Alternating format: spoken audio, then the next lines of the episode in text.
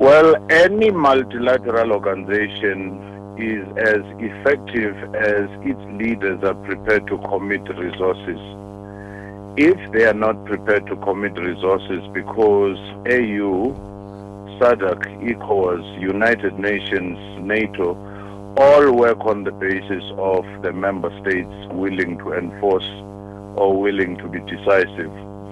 But again, coming to the point you made earlier, civic activism and constitutionalism, even amongst the judges, amongst the political leaders, to believe in the rule of law instead of rule by law is key in the African continent. Of course, one has to acknowledge the progress made through the new constitutional adoptions as well as elections and the peaceful changes of power.